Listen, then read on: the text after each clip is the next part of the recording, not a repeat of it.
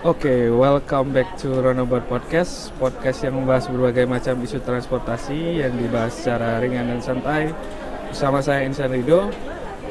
Di episode spesial nomor 27 ini uh, Runabout Podcast kedatangan tamu yang spesial juga Yang mungkin nggak terlalu apa ya relevan mungkin dengan transportasi secara pekerjaan harian tapi uh, beberapa lintasan-lintasan tweet di twitternya memang sempat membuat saya apa ya tertarik ya untuk membahas soal transportasi.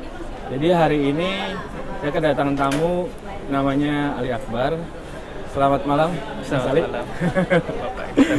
ya uh, jadi secara brief Mas Ali ini adalah uh, lead data scientist di IRI dan juga jadi dosen di Al Azhar mungkin nanti Mas Ali yang menjelaskan secara singkat uh, pekerjaannya terus apa yang uh, didalami secara risetnya atau pekerjaan yang dia passionate. Mungkin bisa dijelaskan Mas Ali secara singkat. Ya uh, ya tadi kan sempat disebut saya lead data scientist di IRI sekarang eh, di IRI kalau yang belum tahu bergerak di hospitality industry. Jadi kita mengelola ya mengelola hotel. Lebih dari sekedar online travel agent tapi kita juga mengelola hotelnya kita standarisasi nah yang dikerjain apa? Ya semua yang macam hotel hotelan jadi yeah. uh, yang standar mungkin yang juga dilakukan di uh, perusahaan lain gitu misalnya customer segmentation tapi karena kita mengelola properti kita juga mensegmentasi propertinya kemudian kemudian uh, terus termasuk kayak pricing misalnya juga uh, di luar itu ya saya juga banyak uh, ngisi uh, konferensi kalau sekarang jadi oh, yes, iya. ngisi di uh, PyCon di Surabaya. PyCon Python ya Python. Python, Python conference di Surabaya kemarin uh, speak, apa talksnya tentang uh, visualizing high dimensional data. Oke. Okay. jadi uh, saya sebagai data scientist sebetulnya uh, semakin ke sini semakin belajar bahwa yang lebih penting itu visualisasinya karena kita okay. ternyata makhluk visual yang jauh lebih mudah untuk interpretasi itu gitu dibandingkan bikin kayak kalau sekarang kan orang bilang big data, yeah, yeah. apa buat saya sebagai data scientist justru visualisasi datanya sih. Oke, okay. ternyata orang masih lihat bungkusnya kadang-kadang ya. Iya. Maksudnya untuk orang awam ya terutama. Oke okay, sip, uh, oke okay kita bakal ngobrol sama Mas Ali, cuma mungkin pertama nggak akan terlalu dalam dulu soal data, tapi pengen nanya dulu sama Mas Ali yang sempat kuliah di Edinburgh juga, uh, apa pengalaman paling berkesan ya soal transportasi di UK mungkin atau di Edinburgh, okay. apa yang uh, paling berkesan? Uh, kalau sebenarnya sih saya mau memperlebar sedikit pertanyaannya apa boleh, boleh. kesan dari transportasi jadi zaman ya alhamdulillah waktu itu ada kesempatan pas dekat wisuda saya yeah. sempat uh, main-main ke Eropa sebentar yeah. terus melihat bahwa di beberapa negara ternyata gayanya dalam bertransportasi itu beda-beda gitu yeah. saya perhatikan mm-hmm. kayak misalnya kalau di Jerman mereka mengedepankan efisiensi yeah. artian kalau naik kayak tram di Jermannya yeah. itu nggak ada ngetap kartu atau yeah, okay. itu nggak ada. Gak ada jadi mereka ya udah ya lu harusnya emang udah beli tiketnya gitu. Yeah. cuman ada random inspection doang yeah. sekali-sekali yeah, yeah. okay, benar-benar mengedepankan efisiensinya yeah. beda sama kayak di Belanda gitu. yeah. di Amsterdam semua harus ngetep-ngetep yeah. uh, dan jadi ukur dengan baik okay. kalau kita bilang di Inggris beda lagi gitu. yeah. di London ya atau kayak di uh, Edinburgh gitu misalnya yeah. tempat saya kalau di Edinburgh moda transportasi utamanya bis uh. ya itu kan kayak masukin duit ke kota Kensleng mau yeah. mau kelebihan duitnya juga nggak dapat yeah, yeah. kembalian kan sementara di Amsterdam yeah. tadi pelit gitu harus yeah. kembaliannya harus pas gitu. yeah, yeah. jadi uh, ya itu itu menunjukkan sesuatu beda-beda orang apa negara melihat transportasinya kalau kayak di Prancis juga mereka uh, kelihatan eh modelnya bukan tiket terusan tapi tiket hmm. sekali beli banyak gitu jadi okay. belinya budel 10 tiket sekaligus hmm. untuk tramnya langsung ya nah, terus uh, tiketnya kecil banget gitu. itu saya punya simpen sih ada di rumah yang kayak gitu-gitu ya buat cerita-cerita aja gitu okay, oh, okay. Ya, kayak gitu-gitu modelnya terus uh, di Prancis juga ternyata masih banyak yang bandel-bandel gitu kadang entah sistemnya nggak jalan gitu terus orang ngelompatin uh, oh ya style ya okay. itu itu masih terjadi gitu yeah. Prancis gitu bahkan ada yang bilang udah kamu loncatin aja gitu sama lokalsnya bilang kayak gitu gitu kayak ternyata negara maju yeah, pasti yeah. begini juga pasti ya, gitu, pasti pasti so iya itu kemudian ya uh, transportasi saya sebetulnya cukup banyak menggunakan transportasi umum gitu. mungkin salah satu yang mengubahnya ya pas di Edinburgh juga Iya. karena saya kebetulan dapat flightnya jauh dari kampus utama Oh, jadi iya. moda transportasi utamanya naik bis waktu itu beli tiket Tapi sempat naik 12. tram yang di Edinburgh itu juga kan? sempat naik kan eh, itu karena saya nge-apply yang kartu terusan itu Iya. termasuk tram Oh, jadi bisa naik iya. tram ya terserah mau berapa kali juga nggak Iya. Oke. Iya. Terus ya kan Edinburgh ini salah satu kota wisata ya. Iya. Dan saya yang menarik adalah ternyata banyak transportasi umum tuh sebenarnya menjadi penopang bagi wisata- wisatawan ya. Kan kadang-kadang di Indonesia ini hampir jarang banget lah wisatawan asing atau yang maksudnya secara dominan ya menggunakan transportasi umum gitu. Dibandingkan misalnya di Edinburgh orang-orang naik kereta misalnya dari London atau naik pesawat gitu langsung mereka bisa menggunakan transportasi umum gitu. Dan kira-kira kenapa ya untuk dari secara culture gitu kenapa wisatawan di, yang datang ke Indonesia tuh jarang menggunakan transportasi umum gitu mungkin kalau Eh, berkaca Iya, kalau mau dibilang secara waktunya mungkin kita juga eh Jakarta lah gitu ya sebagai banyak Indonesia banyak orang. Iya. Eh, ya kita punya Transjakarta mungkin masih terbilang baru gitu. Iya. Misalnya kita punya MRT lebih baru lagi gitu.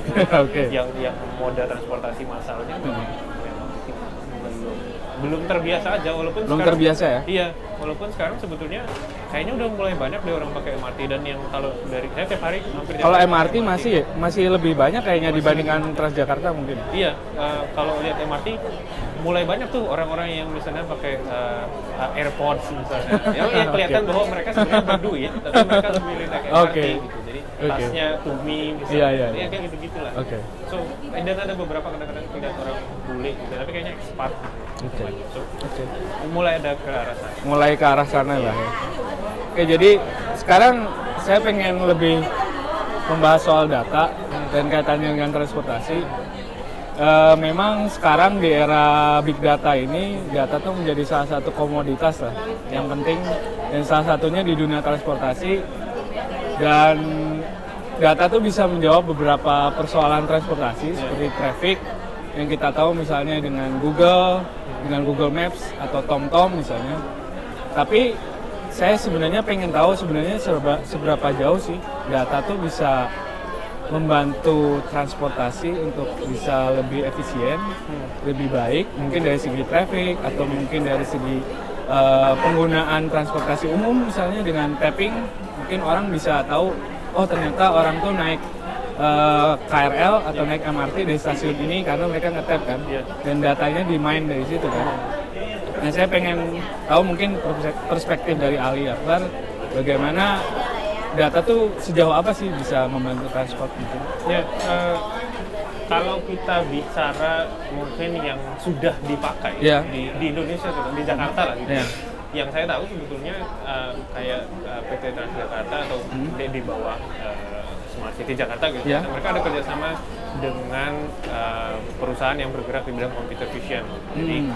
eh, misalnya pemetaan eh, masa eh, apa heat map gitu. Ya, Jadi heat map. dilihat mana sih yang ramai gitu, eh, halte-halte mana Transjakarta yang Oke. ramai di jam-jam Oke. berapa itu kan menggunakan data gitu dan itu sudah dilakukan Hmm. jadi bukan lagi barang yang baru yang masih dari Iya. awang-awang itu enggak Iya. itu sudah dilakukan so kita bisa tahu di jam-jam berapa ramenya gitu uh, head count lah gitu Head count ya? Hitung- Oke. hitung kepala orangnya berapa tapi kalau kita bicara uh, yang lebih jauhnya tadi misalnya orang masuk di mana keluar di mana yang di, lebih berperan kalau di bidang data itu uh, adalah network science Hmm. Network science itu Gimana tuh? eh, sebetulnya salah yang boleh dibilang salah satu cabang ilmu data yang sebenarnya juga berkembang dengan adanya social network.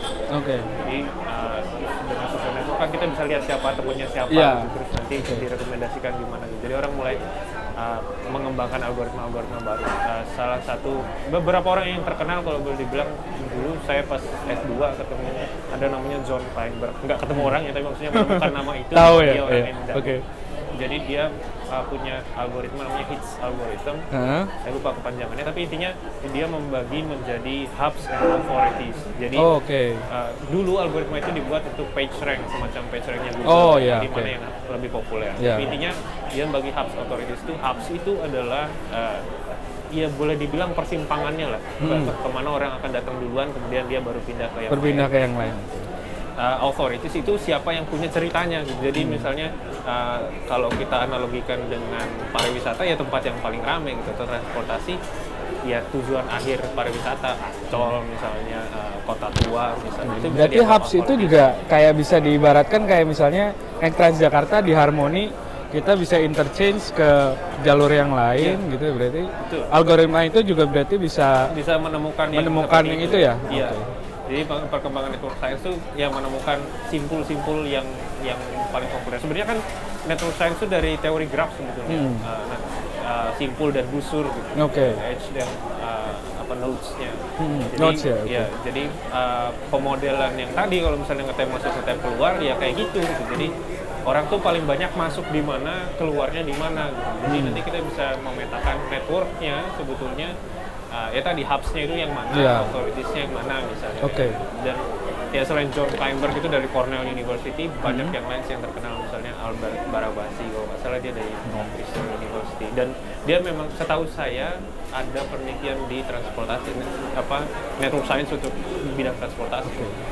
Jadi dan ya, eh, sebenarnya menarik tadi soal hubs itu karena kayaknya di bidang transportasi itu di Indonesia masih jauh sekali menggunakan data yang yang secara mungkin secara lebih global ya. Artinya eh, misalnya kita dalam menentukan policy kebijakan misalnya ganjil genap atau nanti misalnya ada electronic road pricing nanti ERP yang bakal ada di Jakarta yang bakal sangat berpatokan dengan data gitu tapi kayaknya pemahaman dari penggunaan data itu di bidang transportasi masih jauh karena kadang-kadang eh, sebuah permodelan transportasi di Jakarta misalnya atau di Indonesia secara umum kadang ya mi- missing out aja artinya orang-orang tuh kadang-kadang tidak bertindak sesuai dengan yang kita modelkan ternyata Hmm. kira-kira eh, saat kita mengambil kebijakan Hmm. dengan referensi misalnya transport modeling lah Hmm. menggunakan beberapa data ya. Kira-kira apa sih yang kadang-kadang ngebuat kita tuh missing out dari target? Misalnya kita bilang eh, ganjil genap ini bakal mengurangi traffic secara traffic mungkin 30% gitu. Hmm. tapi ternyata pas di lapangan ternyata hanya 15% kira-kira bagaimana data tuh bisa membantu kita untuk me- lebih dekat dengan realita gitu. Dibanding dengan mungkin pendekatan yang istilahnya hanya sifatnya sangat simpel aja gitu. Oke, eh, so eh, kalau kita bicara data, eh, ini salah satu penjelasan yang saya pikir cukup menarik adalah ketika kita me- me- melakukan inferensi gitu ya, melakukan penarikan kesimpulan, Mhm. eh, yang kita lakukan sebetulnya mendapatkan less wrong answer, bukan jawaban yang paling Bukan benar, yang paling benar. jawaban yang lebih tidak salah. Oke. Jadi kalau misalnya tadi dibilang 15 eh, persen dari target prediksinya Iya. 30 persen sebetulnya ya mungkin itu masih masuk akal gitu karena uh, ada istilahnya uh, in sample error ada out sample error Oke. jadi dari data yang kita punya kan sebelumnya kita belum melakukan intervensi Iya. apa-apa gitu. Oke. ketika dilakukan intervensi kalau uh, secara datanya sebetulnya sangat wajar untuk di luar prediksi kita Oke. cuma tadi kita harapkan less wrong answer Iya, Jawabannya oke. lebih baik lah gitu lebih Iya. tidak salah Iya. dibandingkan nebak secara ngasal Ya, oke. Tapi eh, yang selama ini mungkin data bisa membantu kita ya untuk memberikan prediksi lah Iya. secara kasar. Tapi kadang-kadang data juga bisa berbanding terbalik ya. Tadi kan saya bilang misalnya eh, ternyata mengurangi Iya. traffic, tapi ternyata kadang-kadang setelah dapat dari realitanya ternyata hasilnya malah kebalikan, malah tambah padat. Gitu. Hmm. Kira-kira ada yang salah di mana dalam interpretasi data atau apa? Ya, eh, kalau kita bicara data kuantitatif sebetulnya eh, salah satu yang jadi masalah adalah kita cuma bisa menjawab apa yang terjadi, Hmm. bukan mengapa itu terjadi. Oke, oke. Jadi kalau cuma mengandalkan datanya, oh ya kayak gini terjadinya, ya udah berhenti sampai situ. Kita kita tetap butuh data kualitatif yang artinya Iya. turun ke lapangan. Kenapa sih orang kayak gitu? Oh, iya. Uh, kenapa orang uh, misalnya kalau dulu perpindahan dari 3 in 1 ke uh, ganjil genap gitu Iya. misalnya. Orang oh ya ternyata 3 in 1 orang pakai joki gitu. Iya. Terus ganjil genap apa yang terjadi? Apa mereka Oke. beli mobil baru lagi? Oke. Atau mereka ganti platnya? Iya, itu iya. kan nggak bisa kejawab Iya, dengan data kuantitatif yang kita punya. gitu. Oke. Jadi uh, yang kadang orang lupa adalah semua orang bilang big data big data Hmm. mereka berharap menggunakan suatu secara kuantitatif tapi mereka lupa why kenapa Oh, itu why-nya. terjadi Oke. itu yang nggak dijawab kadang-kadang Oke oke, Eh, menarik banget tadi pembahasannya soal data analitis analitik juga tadi soal transport. Eh, nanti mungkin di segmen selanjutnya gue akan lebih memperdalam lagi soal eh, AI mungkin ya sedikit sama machine learning. Dan kita sekarang sudah dalam fase di mana otomasi itu sudah masuk juga di dunia transport. Jadi mungkin lebih dibahas di sana. Jadi kita akan bahas di segmen selanjutnya. Jadi stay tune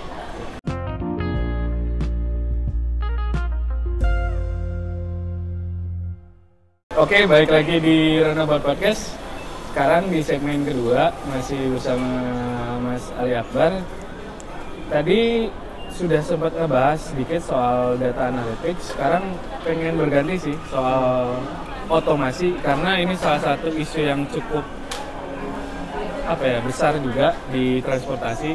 Seperti kita tahu misalnya beberapa uh, company di US seperti Uber dan Tesla itu sudah menggunakan otomasi ya. Yep. Artinya mobil yang tanpa awak, orang bisa naik mobil tanpa nyetir. Dan pasti mereka tuh mengendalikannya tentu dengan data ya. ya Kalau menurut Mas Ali sendiri, gimana sih kita tuh harusnya menyikapi dari otomasi sendiri dan kalau dilihat dari sudut pandang data science gitu ya, yang menjadi backbone-nya otomasi itu gimana? iya eh, kalau bicara kalau kalau kita bicara otomasi misalnya ah, mobil otomatis lah gitu Iya. Eh, kalau dari sisi data kalau dari sisi data sebetulnya yang dibutuhkan ya memang data yang luar biasa banyak gitu karena Hmm. mungkin ada kasus-kasus yang belum terlihat sebelumnya dan biasanya itu jadi sangat tergantung dengan lokalnya gitu. Kalau misalnya kayak di US gitu ya Hmm. kita kita bicara ya mungkin orangnya cenderung lebih teratur. Saya nggak tahu saya belum pernah ke sana, tapi mungkin orangnya cenderung lebih teratur trotoarnya Oh, lebih iya. lebar orang jalan sana. Tapi ketika dibawa ke Indonesia atau ke India gitu misalnya orang nyetirnya sembarangan, ada yang melawan arah motornya gitu. Iya, iya. Orang nyebrang sembarangan Iya. gitu. Mungkin jadi masalah gitu. Hmm. Tapi uh, apakah kita bisa sampai ke sana? Uh, mungkin bisa gitu, tapi ya perlu banyak adaptasi lagi. Dan kalau kita bicara datanya, ini saya sebenarnya kadang-kadang uh, saya sebagai orang data justru malah skeptis dengan ilmu Dengan data otomasi gitu? dari ya dengan otomasi itu sendiri gitu Oke. karena ya itu tadi semakin saya belajar ke sini saya makin lebih merasa bahwa yang penting dari data science atau machine learning atau apa pun itu ya Ya. adalah menjawab kenapanya Oh, di, di pertama oke. kalinya gitu. Jadi kalau misalnya kita mau otomasi mobil gitu biar mobil otomatis self driving cars gitu ya. Ya kenapa kita harus bikin itu gitu Eh, dari awal kenapa nggak bikin moda transportasi Hmm. Berarti massal? secara kualitatifnya kayak behind the idea-nya apa sih gitu dibanding kayak maksudnya data-data yang menjadi supporting supporting apa ya su- supporting the idea itself. I mean kayak orang tuh kadang-kadang mungkin ada yang berangkat dari data dulu baru mereka mencari apa ya apa sih yang bisa diperbaiki ya? Otomasi mungkin mereka lihat data kecelakaan di di US tuh banyak banget gitu. Mungkin karena faktornya human error Iya. misalnya orang banyak yang mabok orang banyak yang eh, bisa istilahnya driving skillsnya sangat Iya, minim iya, gitu nah mungkin mereka malah berangkatnya dari data baru mencoba otomasi. Tapi kenapa sekarang eh, why-nya itu malah jadi lebih im- important daripada si si datanya itu gitu kalau menurut data di menurut Mas Ali lah kenapa jadi why-nya itu Kalau eh, kalau saya mendengar cerita teman-teman di US, Hmm. public transport di sana tidak sebagus itu. gitu. Oh, oke Jadi salah satu solusi yang langsung terpikirkan ya self driving cars. Gitu. oh oke Beda sama kalau misalnya di Eropa yang memang sistemnya udah tersambung tube di London udah dari Iya. tahun 1000 berapa Iya, ratusan, 1800-an ya? 1800-an gitu. Jadi iya pola pikirnya berbeda. Ya, gitu. oke. Eh, eh, ya yang di US mau nggak mau punya mobil gitu. dan Iya. karena dan mungkin ada jarak jarak jauhnya gitu kan kayak Iya. kayak gurunnya gitu Oke, oke, oke. jadi ya ngapain juga bikin kereta di sana atau mereka mungkin lebih pilih pesawat gitu. jadi mungkin saja solusi yang terpikirkan untuk mereka itu gitu karena sehari-hari ya mereka naik mobil pribadi Oke. Jadi otomasi itu sebenarnya nggak nggak bisa dijadikan apa ya sebuah keniscayaan lah. Artinya kita tetap harus bisa waspada karena otomasi kan tetap di backbone oleh data. Karena kita tahu juga mobil yang dibuat oleh Uber yang otomasi itu sempat nabrak Iya, orang iya, sampai meninggal juga iya. dan orang mungkin secara apa ya secara psikologis punya ketidakpercayaan terhadap sistem kan Iya. kayak dan itu sebenarnya sering kali terjadi mungkin bukan hanya di dunia transportasi ya misalnya orang tuh nggak percaya sama face recognition misalnya orang kembar bisa ketemu face reco- recognition misalnya kan bisa kebuka misalnya Iya. Ya itu seberapa jauh sih misalnya orang tuh bisa percaya dengan sistem yang ada kayak mungkin AI atau mungkin data yang ada yang bisa ngebuat mereka ngerasa wah bisa nih gua rely mobil gue dikendarain sama eh, AI misalnya atau sama Iya, eh, kalau ini kita bicara beda negara kayaknya beda persepsi. Eh, ya kayak misalnya di di Eropa kan kemarin sempat yang heboh GDPR itu. Oh, iya, iya, iya, oke. Data, privacy gitu. eh, privacy ya Eh, privacy. Seba- banyak apa yang boleh dibagikan, Hmm. kemudian eh, mana yang nggak boleh, mana yang yang harus diregulasi, mana yang bebas diakses aja gitu. Karena dengan terbukanya data sebetulnya ada banyak kemudahan gitu, tapi juga ada risiko-risiko yang lain gitu. Hmm. Kayak misalnya ya kalau kita pu- pros punya otomasi gitu ya, Hmm. misalnya driving cars kan kita biasanya nyimpan lokasi rumah di Iya. mana, tangga Iya, di iya. mana gitu. Itu kan bisa dipakai sama orang. Kalau misalnya ada orang jahat Iya, yang iya. lihat gitu, ya dia bisa tahu semua pola Semua. bahkan bukan hanya rumah dan kantor di mana tapi kita berangkat kapan pulang Iya, kapan iya, juga iya, ketahuan iya. gitu kan Iya, iya, Jadi, polanya ya. iya se, se, seberbahaya itu kalau bocor sampai ke orang yang tidak bertanggung jawab kan jadi gampang dirampoknya lihat aja Iya. kapan mereka perginya gitu. jadi itu juga sangat ya tadi sangat tergantung sama eh, orang sudut eh, sehari harinya seperti apa orang di Oke. Amerika mungkin pandangannya beda sama di Eropa mungkin beda sama di Indonesia juga Cuma itu berpengaruh, maksudnya itu impact dari salah satunya adalah kayak open source data nggak sih kayak kita misalnya Google di Google Maps istilahnya Iya. kita aktifkan yang locationnya lah gitu. Dia bisa nge-track kita misalnya berangkat jam berapa, bahkan naik transportasi motor sama mobil tuh bedanya Iya. berapa menit Iya. gitu. Dan itu salah satunya karena ditunjang oleh kayak open source data walaupun mungkin anonim ya. ya Cuma apakah itu salah satu threat yang ada kalau kita terlalu banyak rely ke data nggak sih? Ya betul. Eh, kalau kita bicara, ya itu tadi makanya ini tuh kayak eh, apa ya? Ya dua sisi mata uang nggak bisa Iya. dipisahkan gitu. Di satu sisi memang ada resiko atau ancaman yang seperti itu, tapi di sisi lain memang memudahkan. Membantu juga ya. Jadi kita nggak bisa bilang ya udah tutup aja semua, ya nggak gitu gitu. Iya, iya. Karena bisa adanya personalisasi itu setelah kita melihat lebih banyak data, pola Hmm. yang mirip dari perilaku orang-orang, mereka berangkat kapan, pulang kapan gitu kan. Hmm. Ya kayak misalnya baru beli barang lah gitu di toko online, kan kita jadi bisa direkomendasikan barang-barang yang lebih bagus Hmm. eh, karena udah ketahuan pola belinya gimana. Dan intinya dengan kita memberikan data, kita juga dapat sesuatu dari sana. Hmm. Jadi kalau misalnya mau ditutup semua juga ya susah tuh. Tapi ya itu tadi sam- karena apa arus informasinya atau arus datanya besar sekali, makanya yang disebut big data itu. Oke. Itu yang kalau dari kita sebagai manusia ngefilternya gimana gitu. Nah, Hmm. uh, teknologi seperti AI atau machine learning membantu itu. Tapi ya di sisi lain itu membuka Ya. peluang untuk disalahgunakan. Oke. Dan mungkin terakhir ya pengen ngebahas salah satu isu yang menarik soal public transport. Kan ya Mas Ali juga sering menggunakan public transport. Dan public transport di Indonesia ini masih belum masif digunakan. Oke. Paling mungkin Jakarta yang paling sistemnya udah paling oke.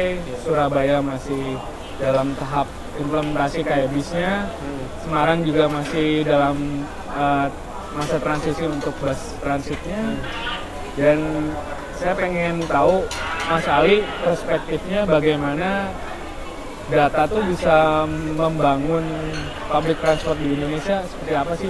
Tidak hanya di kota metropolitan kayak Jakarta, tapi mungkin juga di kota-kota kecil kayak misalnya kota-kota yang satelit atau kota-kota ya kita bilang penduduknya nggak banyak. Oke. Uh, kalau misalnya mau menjadikan data untuk uh, apa ya ngedrive Hmm. uh, perkembangannya seperti itu, sebetulnya kalau kalau kita bicara bisnis, salah satu paling gampang adalah translasikan itu ke uang. Oke. Jadi misalnya kalau kita bicara bahwa oh ya dengan mengadakan moda transportasi massal seperti ini ki- kita kemungkinan memajukan ekonomi kotanya sampai sekian persen, misalnya laju pertumbuhan uh, apa GDP-nya jadi sekian Iya. persen. Kalau kita bisa mentranslasikan itu dengan mudah, maka uh, adopsinya akan jauh lebih cepat. Iya. Karena bisnis juga kayak gitu, gitu. mereka ya pragmatis aja gitu. Kalau saya taruh duit sekian, kira-kira saya akan dapat berapa dalam berapa lama gitu, return on investment-nya berapa. Jadi, itu Tapi maksudnya dalam approach misalnya government lah, orang pemerintahan kan tentunya nggak nggak profit oriented ya. Ya.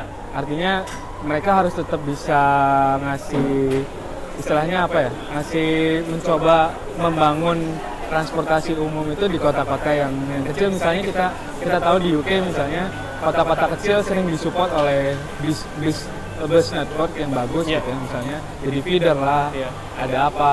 Dan kayaknya di Indonesia tuh masih jarang ya maksudnya dalam artian digunakan secara masif gitu ya.